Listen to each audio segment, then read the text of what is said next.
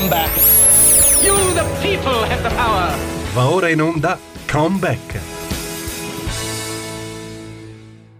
Buongiorno, ben trovati su Comeback, il nostro appuntamento settimanale dedicato alla politica americana. Una buona giornata da Stefano Graziosi. La settimana scorsa la Casa Bianca ha ribadito che Joe Biden sia intenzionato a ricandidarsi nel 2024 questa cosa era già stata fatta presente, se ben ricordate, sempre dall'ufficio stampa della Casa Bianca poche settimane fa e eh, insomma um, adesso la, la, la, cosa è stata in qualche modo ribadita e la novità di eh, tale nuova eh, dichiarazione sempre da parte della Casa Bianca è che non solo Biden avrebbe appunto intenzione di ripresentarsi nel 24, ma che eh, il ticket presidenziale eh, rimarrebbe essenzialmente invariato, quindi eh, di fatto eh, l'attuale vicepresidente Kamala Harris correrebbe di nuovo a fianco dell'attuale numero uno della Casa Bianca, eh, il che appunto lascia eh, un po' come dire, un po' sospeso se vogliamo comunque il, il futuro politico di eh, Joe Biden perché tutto sommato eh, alcuni importanti settori non solo dell'elettorato ma anche della politica americana più in generale non è che credano più di tanto in una seconda candidatura dell'attuale inquilino della, eh, della Casa Bianca. Quindi magari è quello che accadrà e queste dichiarazioni si eh, riveleranno fondate, magari invece si tratta appunto di dichiarazioni di circostanza per cercare di dare un po' diciamo così di stabilità ad un'amministrazione americana, quella targata Joe Biden che si trova in fortissima difficoltà, lo sapete dal, dallo scorso agosto, cioè dalla, dallo scoppio della crisi eh, afghana, eh, Biden è, è, colato a picco nei sondaggi insieme alla stessa Kamala Harris e tutto un groviglio di problemi, una serie di problemi si sono accavallati al di là dell'Afghanistan in senso stretto. Pensate eh, all'inflazione che eh, non è mai stata così alta negli Stati Uniti da diversi, da diversi decenni. Eh, pensate a tutto il, il problema delle catene di eh, approvvigionamento, il costo alto eh, della benzina, la crisi migratoria di cui abbiamo eh, assai spesso parlato in questo eh, primo anno di presidenza Biden, il 20 gennaio prossimo appunto eh, l'attuale presidenza compirà il suo primo anno ehm, di vita. E quindi diciamo che insomma eh, la situazione è tutt'altro che rosea e il partito Partito Democratico americano si avvia verso le elezioni di metà mandato il prossimo 8 novembre, insomma non proprio ricco di, di speranze. È ovvio che da qui al prossimo 8 novembre molte cose potrebbero anche cambiare, però insomma i vari sondaggi che circolano danno a livello generale almeno i repubblicani netto vantaggio in questo momento in vista delle elezioni di metà mandato. E come spesso eh, vi sottolineo in questa trasmissione beh insomma se i repubblicani dovessero anche soltanto riuscire a conquistare una delle due camere del congresso per Biden sarebbero dolori perché già adesso non riesce di fatto a portare avanti eh, la propria agenda parlamentare. Eh, pensate se appunto perderà almeno una delle due Camere con eh, diciamo così una differenza. Se perde solo il Senato, beh, per lui sarà poi fondamentalmente impossibile nominare giudici, nominare eh, eventuali ministri se deve fare dei rimpiazzi, non potrà eh, nominare ambasciatori, già adesso eh, incontra forti difficoltà da questo punto di vista perché il Senato si occupa appunto di ratificare determinate nomine eh, presidenziali. Se invece perde la Camera dei rappresentanti ancora ancora peggio per lui perché ci sono ampie possibilità che eh, i repubblicani decidano di intentare un processo di impeachment ai suoi danni, in particolare per l'Afghanistan, non è che sono ipotesi campate per aria, mm, vi cito ad agosto scorso, in pieno, nel pieno della crisi afghana, un importante senatore repubblicano, eh, Lindsey Graham, ha ventilato questa ipotesi, quindi è nell'aria fondamentalmente. Eh, un eventuale impeachment contro Biden non avrebbe ovviamente, non riuscirebbe ovviamente a, ad arrivare a una sua destituzione, una sua rimozione dall'incarico, perché come sapete per l'impeachment ci vogliono dei numeri molto alti, soprattutto al Senato per la condanna, però capite bene che se anche il processo viene solo, eh, come dire, mm, istruito dalla Camera, lì il quorum è molto più basso perché basta la maggioranza semplice, Beh, eh, per settimane, se non addirittura per mesi, eh, il lavoro del congresso di fatto si impantana, no? E questo può rappresentare, potrebbe rappresentare un grosso problema per Joe Biden eventualmente, per cui lui ha eh, assoluta necessità di mantenere la maggioranza in entrambe le Camere del congresso, ma questo è molto molto difficile, eh, un obiettivo molto molto difficile da, da raggiungere. Fermo restando che comunque anche adesso che la maggioranza ce l'ha per quanto risicatissima, eh, la sua agenda parlamentare è, è fondamentalmente impantanata. È vero che alcune settimane fa, e ne abbiamo parlato in questa trasmissione, è riuscito a portare a casa la sua riforma infrastrutturale, che ha, diciamo, è un provvedimento indubbiamente importante, però dobbiamo tenere presente due, due, fattori. Quella riforma infrastrutturale non è, diciamo così, la riforma originaria che Biden avrebbe voluto, è una riforma che è eh, passata attraverso durissime negoziazioni al Senato in estate e che quindi adesso più o meno vale la metà di quello che a livello proprio di costo complessivo di quello che Biden avrebbe voluto, di che Biden aveva detto, aveva proposto tra marzo e aprile e poi eh, va detto che eh, la settimana scorsa corsa eh, il presidente si è trovato davanti a un nuovo ostacolo perché? Perché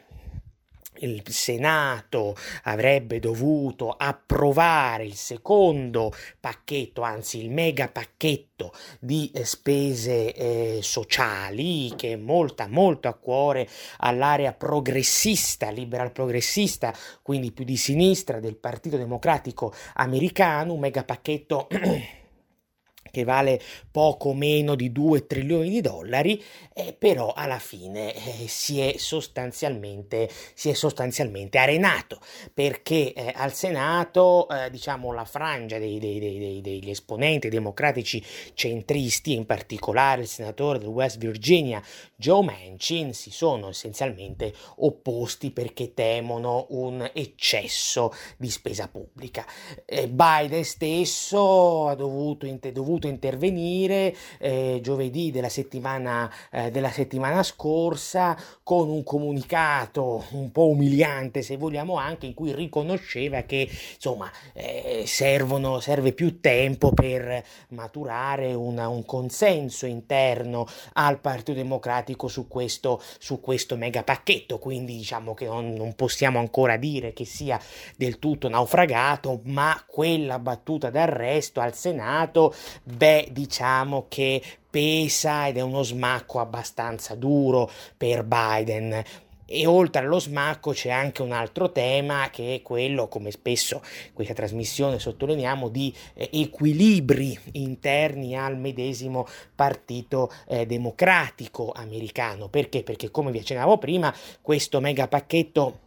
di, di, misure sociali e, e, ed ecologiche è molto eh, fortemente caldeggiato dalla sinistra del Partito Democratico laddove i centristi sono molto più freddi. Ora nelle settimane passate soprattutto in autunno ehm, diciamo eh, no, anzi no in autunno e in questo nel corso di quest'autunno quindi diciamo tra ottobre e novembre si era venuto a creare un dibattito interno al Partito Democratico su quale delle due misure,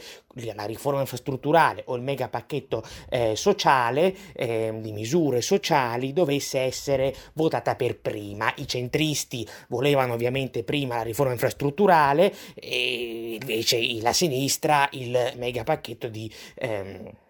provvedimenti sociali. Alla fine c'era stato uno stallo superato con una sorta di accordo più o meno ufficiale, cioè i centristi si, eh, o meglio la sinistra, eh, si impegnava a sostenere prima la riforma infrastrutturale, poi i centristi avrebbero ricambiato sostenendo il megapacchetto di spese sociali. Ebbene, questo non è avvenuto perché l'opposizione di di Manchin, di Joe Manchin al Senato la settimana scorsa, eh, di fatto ha, ripeto, ha portato il provvedimento ad arenarsi, quindi vedremo cosa succederà, ormai se ne riparlerà l'anno prossimo, se si riuscirà a trovare un consenso interno al Partito Democratico, perché da parte dei repubblicani non sembra che ci siano voti disponibili per sostenere tale, tale, eh, tale misura, tale, eh, tale, riforma. Tra l'altro all'interno di questo megapacchetto c'è stato anche un tentativo da parte dei democratici di introdurre una mezza riforma dell'immigrazione che è stata sconfessata anch'essa la settimana scorsa, creando quindi tutto questo un forte malumore nell'ala sinistra del Partito Democratico che si è sentita eh, frustrata, che si è sentita delusa, che si è sentita, se vogliamo, un po' anche presa in giro no? dall'area, eh, dall'area centrista. E beh, una situazione complessiva è questa che certo a Biden non fa, non fa in alcun modo comodo perché, come sapete, Biden deve costantemente barcamenarsi eh, tra queste due correnti in lotta, ehm, lotta, in lotta reciproca, in, eh, che sono appunto correnti fortemente rivali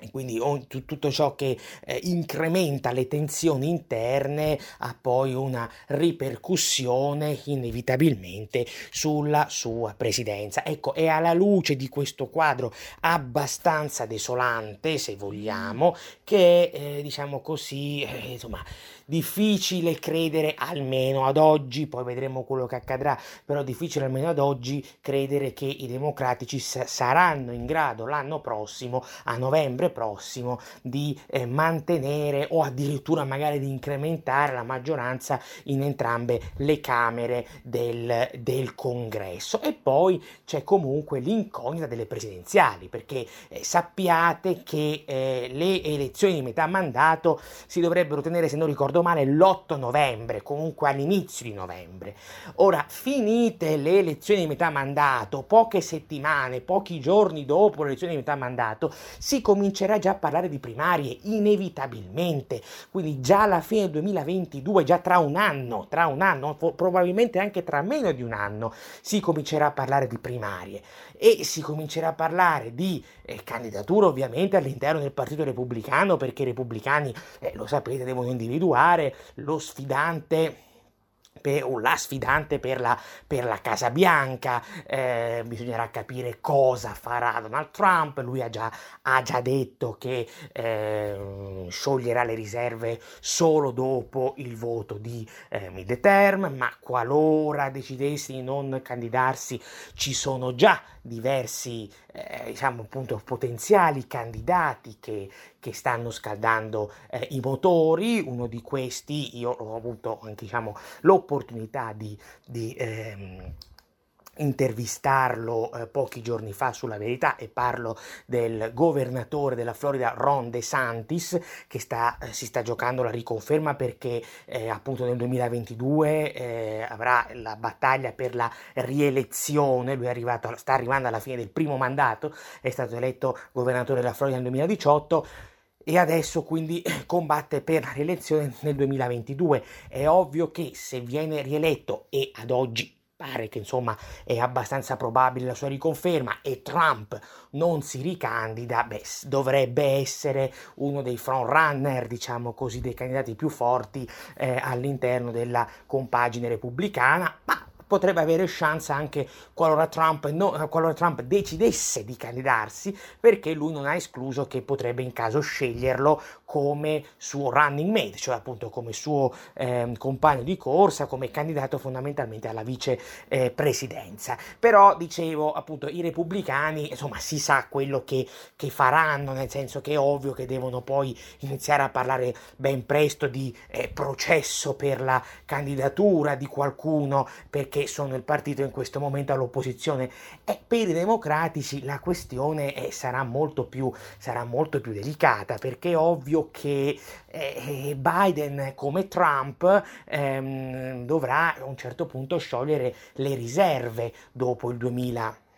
dopo, scusatemi, dopo le midterm del 2022, quindi già tra un anno teoricamente dovrebbe aver deciso e dovrebbe anche aver reso pubblica la sua intenzione. Non può permettersi Biden di eh, rimanere, come dire, nella, nel, in un punto interrogativo, perché se non chiarisce in modo effettivo quali sono le sue intenzioni per il futuro, poi rischia di danneggiare ulteriormente il partito eh, democratico democratico, quindi poi capite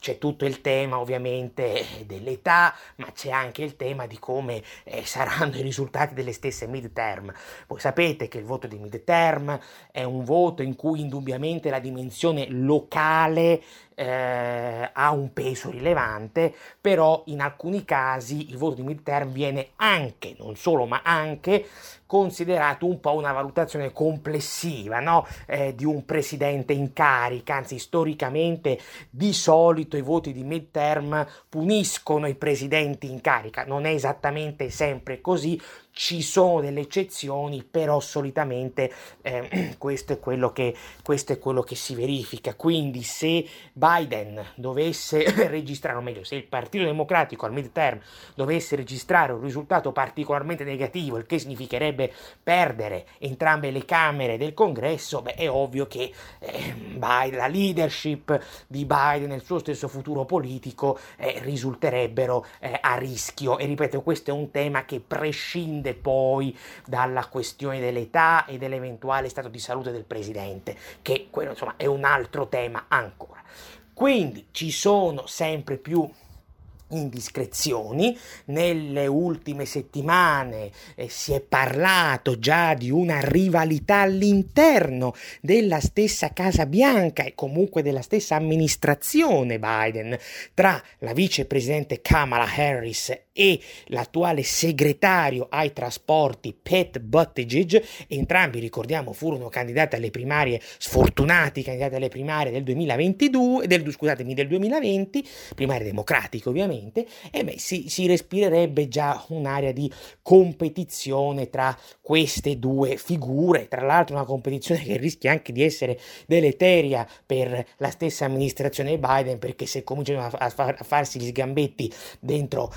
la Casa Bianca, dentro l'amministrazione, beh, questo poi può avere degli effetti abbastanza perniciosi anche per il presidente sul profilo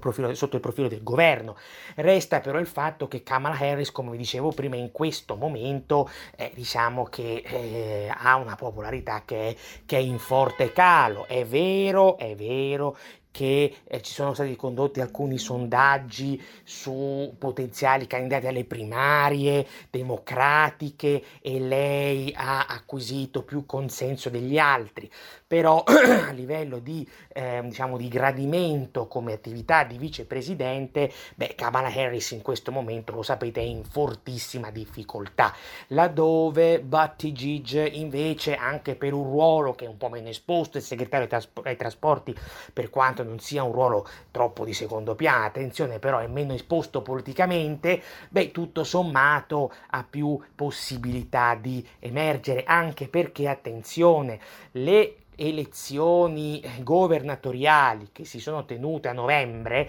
in Virginia hanno mostrato come il Partito Democratico a livello di elettori debba in qualche modo virare un po' più a destra perché l'essersi spostato troppo a sinistra eh, non, li ha, non li ha resi democratici troppo popolari. Quindi Buttigieg che è un democratico molto centrista di centrodestra sotto tanti aspetti, beh potrebbe effettivamente effettivamente emergere, laddove Kamala Harris continua a scontare sempre lo stesso problema che la caratterizzò un po' anche alle primarie del 2020, cioè di essere un po' troppo aleatoria, non avere una sua identità politica ben definita, eh, un po' camaleontica, questo sicuramente non le, ha, non le ha giovato, non le ha fatto bene. Poi Washington Post negli, nelle scorse settimane ha riportato vari nomi che potrebbero partecipare a delle primarie democratiche, eh, però quello che è emerso è che tranne Alexandria Ocasio Cortez tutti gli altri eh, sarebbero sempre le stesse figure che abbiamo già visto alle ultime primarie democratiche. Eh, oh, parliamo di, dell'ex sindaco di, di, di, New York Mike Bloomberg, parliamo del senatore Cory Booker, della senatrice Elizabeth Warren, eccetera. Insomma, se questi sono i nomi che tornano a circolare per eventuali primarie democratiche, insomma, non è che il partito che il Partito Democratico ah, sulla carta abbia chissà quali chance. Ecco, dicevo che nomi nuovi sarebbero Alexandro Ocasio Cortez che avrebbe in quel caso raggiunto eh, l'età minima appunto per diventare eventualmente eh, presidente poi torna a far capolino, torna a far capolino il nome dell'ex First Lady eh, Michelle Obama che insomma secondo alcuni eh, potrebbe in realtà decidere, decidere appunto di, di, di, scendere in campo perché da più parti anche nei, nei, mesi passati, negli anni passati, si è parlato, insomma, ci sono state indiscrezioni su sue eventuali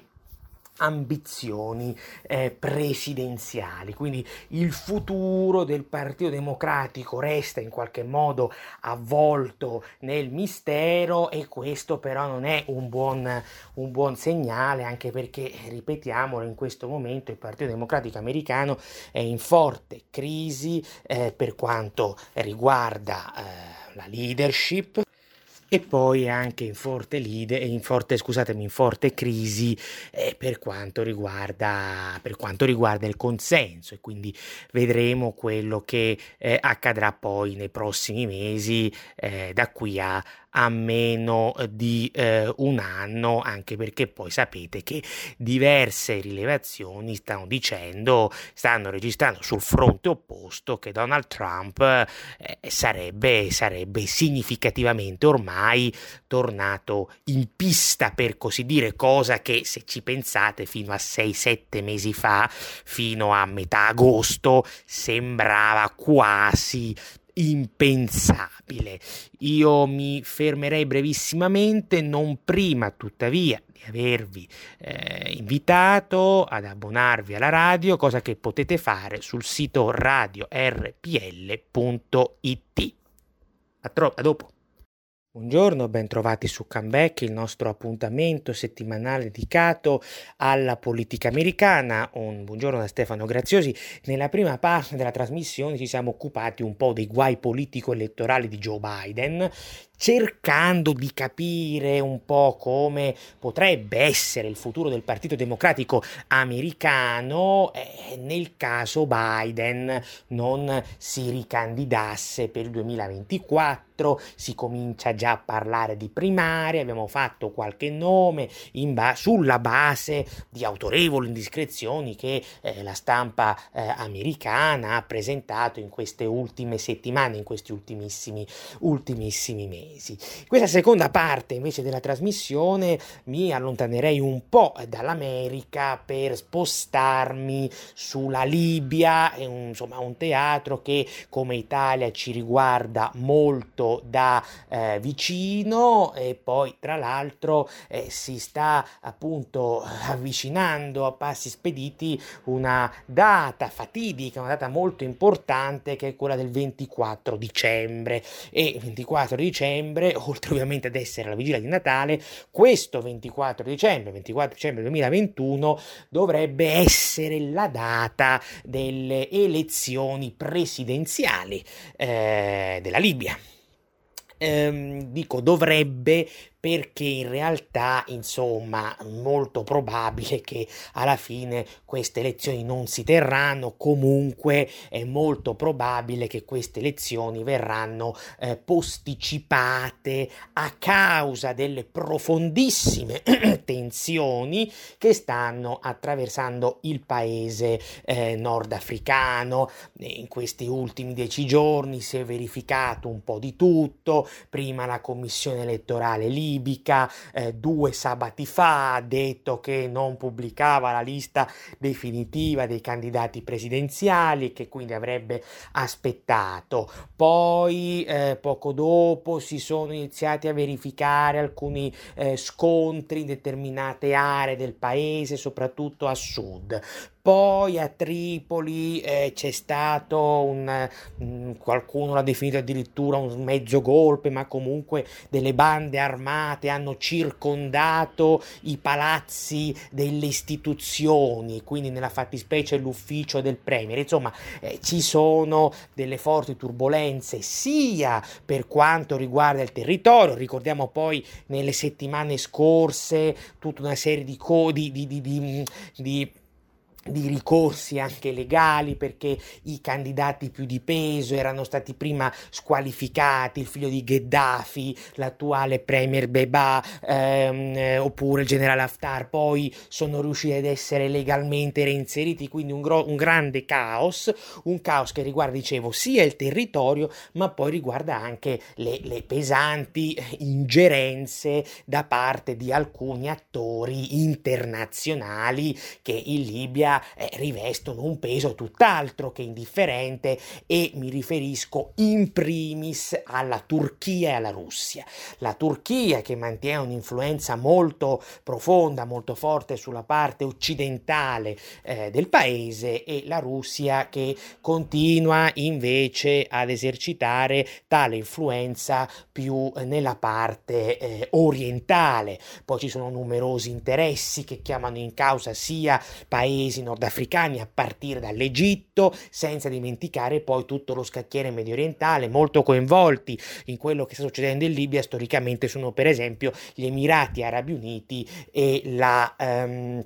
e, la, eh, e l'Arabia Saudita. E poi, come vedremo, c'è anche la grossa, la grossa incognita della Francia, la grossa incognita della Francia, che insomma non si, mai, non si capisce mai bene in Libia a che gioco effettivamente eh, giochi, se così, se così, eh, possiamo, se così possiamo dire. Quindi, eh, al di là eh, di quello che dobbiamo aspettarci per quanto riguarda riguarda le elezioni, di quello che accadrà eh, sul territorio, eh, cerchiamo di capire quali sono gli aspetti più eh, significativi eh, di questo dossier per quel che riguarda anche non solo l'Italia ma gli Stati Uniti, perché comunque sotto questo aspetto Italia e Stati Uniti hanno avuto, come dire, finora almeno, non dico un destino comune, ma in parte intrecciato. Diciamo che quando Draghi è diventato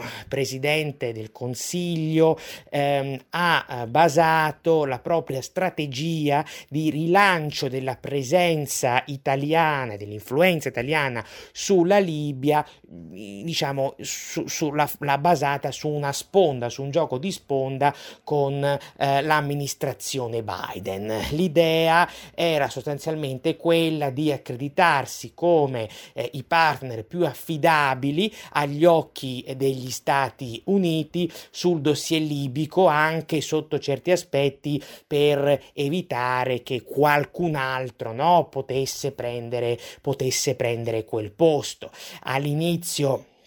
della presidenza Biden, eh, Macron sulla Libia non veniva visto con troppa simpatia perché Macron in passato aveva di fatto spalleggiato il generale Haftar, che era anche il candidato dei russi e non è ancora chiaro in realtà se continui o meno a spalleggiarlo, ma di questo magari parleremo, parleremo dopo. L'alternativa era la Germania che però era meno coinvolta rispetto rispetto all'Italia sullo, su, sullo scacchiere libico e poi comunque il tema della Germania è sempre che eh, almeno la cancelliera, eh, ormai ex cancelliera Merkel, tutto sommato aveva un rapporto non poi così eh, ostile nei confronti di eh, Vladimir Putin. Poi cosa è successo? È successo che sostanzialmente eh, Biden, soprattutto credo dopo la crisi afghana, ha iniziato un po' a, ehm, diciamo, a diminuire il proprio interesse sulla Libia. Attenzione, non che, che, che la Libia sia mai stata in cima alle priorità dell'amministrazione Biden, ma da quello che mi pare di vedere, di capire, tutto sommato durante i primi mesi c'era più interesse. Probabilmente la crisi afghana ha spinto la Casa Bianca a privilegiare quasi, dico quasi esclusivamente, quei dossier che possano intendersi come assolutamente prioritari per gli interessi nazionali americani, quindi penso all'Indo-Pacifico, è ovvio che in una simile ottica l'interesse degli americani per la Libia sia fortemente scemato, del resto anche ai tempi di Trump non è che la Libia fosse così diciamo nelle, nelle priorità di Washington e più o meno stiamo tornando tornando un po' a quei tempi lì. Se ci pensate, la vicepresidente americana Kamala Harris è stata inviata a novembre scorso da Biden a Parigi, eh, tra le altre cose ha preso parte proprio alla conferenza sulla Libia eh, presieduta da Emmanuel Macron, ma non, non risulta che, insomma, che il suo che la sua partecipazione abbia contribuito in modo, in modo granché significativo, insomma non è stata relativamente impalpabile. C'è anche da dire che Biden l'abbia inviata a Parigi perché si, si, è cercato co- così di ricucire anche lo strappo diplomatico tra Parigi e, e, Washington su tutta la questione dei sottomarini, ricorderete, ne abbiamo parlato di settembre, però sul, sul dossier libico, eh, ripeto, il, il, peso specifico a livello politico di Kamala Harris in quella conferenza non, non, non c'è di fatto stato, è stato, ripeto, molto una presenza abbastanza impalpabile. Quindi il fatto che l'amministrazione Biden sembra stia un po' tirando i remi in barca sulla Libia non è esattamente una buona notizia per l'Italia perché l'Italia, come dicevo prima, contava molto e conta ancora oggi molto sulla sponda americana per tornare protagonista appunto eh, nella Libia stessa. E poi c'è l'incognita della Francia è vero che in queste ultime settimane si è registrato un forte riavvicinamento tra Roma e Parigi, non fosse altro che è stato da poco siglato anche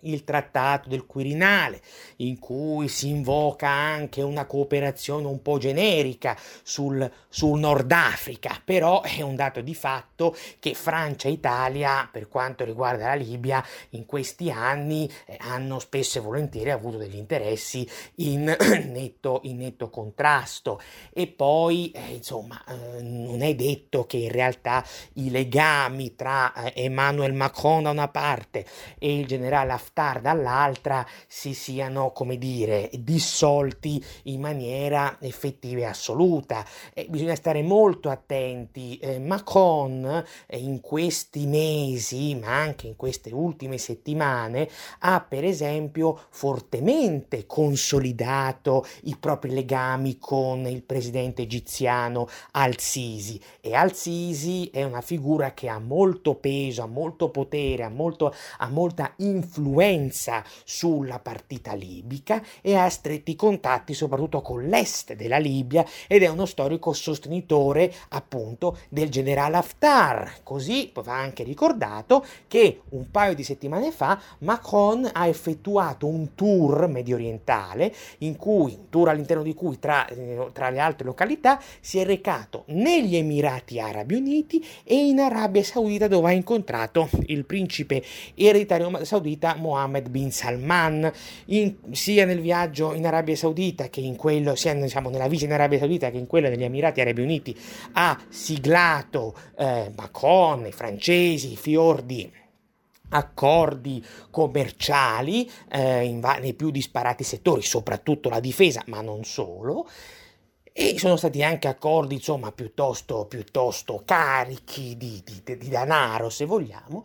e, e, però ricordiamoci anche che durante lo scontro eh, tra ehm, Haftar e l'allora premier libico di Tripoli eh, al-Serraj, beh, sostanzialmente sia l'Arabia Saudita che gli Emirati Arabi Uniti insieme all'Egitto sostenevano Haftar in quanto diciamo, figura avversa ai fratelli musulmani, perché l'incognita dei fratelli musulmani in Libia resta comunque piuttosto presente. I fratelli musulmani in Libia sono sostenuti dalla Turchia e la Turchia è diciamo, l'attore che eh, in queste ultime settimane ha più diciamo caldeggiato più o meno direttamente la, eh, il rinvio delle elezioni, laddove la Russia sembrava invece più intenzionata a far sì che le elezioni avvenissero entro la data, o meglio entro la tabella di marcia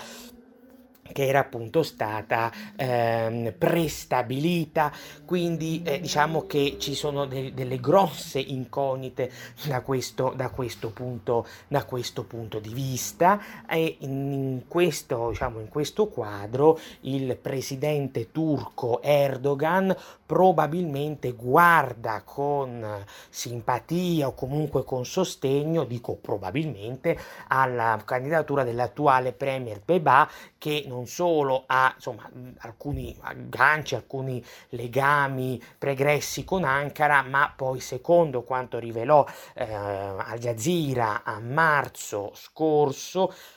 sembra proprio che appunto Beba sia tra l'altro vicino alla fratellanza musulmana. Quindi eh, ci sono anche questi elementi che devono essere tenuti presenti. Fermo comunque restando che eh, a livello generale rispetto a eh, un anno fa si sta iniziando a cercare di intavolare un mezzo e dico mezzo di sgelo tra l'Arabia Saudita e la Turchia. Diciamo che i due paesi stanno, non dico tornando ad avvicinarsi, ma nelle ultime settimane qualche timida forma di dialogo si è registrata qualche timida forma di dialogo già da qualche mese si è registrata anche tra Turchia ed Egitto, però ecco, si tratta ancora di eh, stadi, come dire,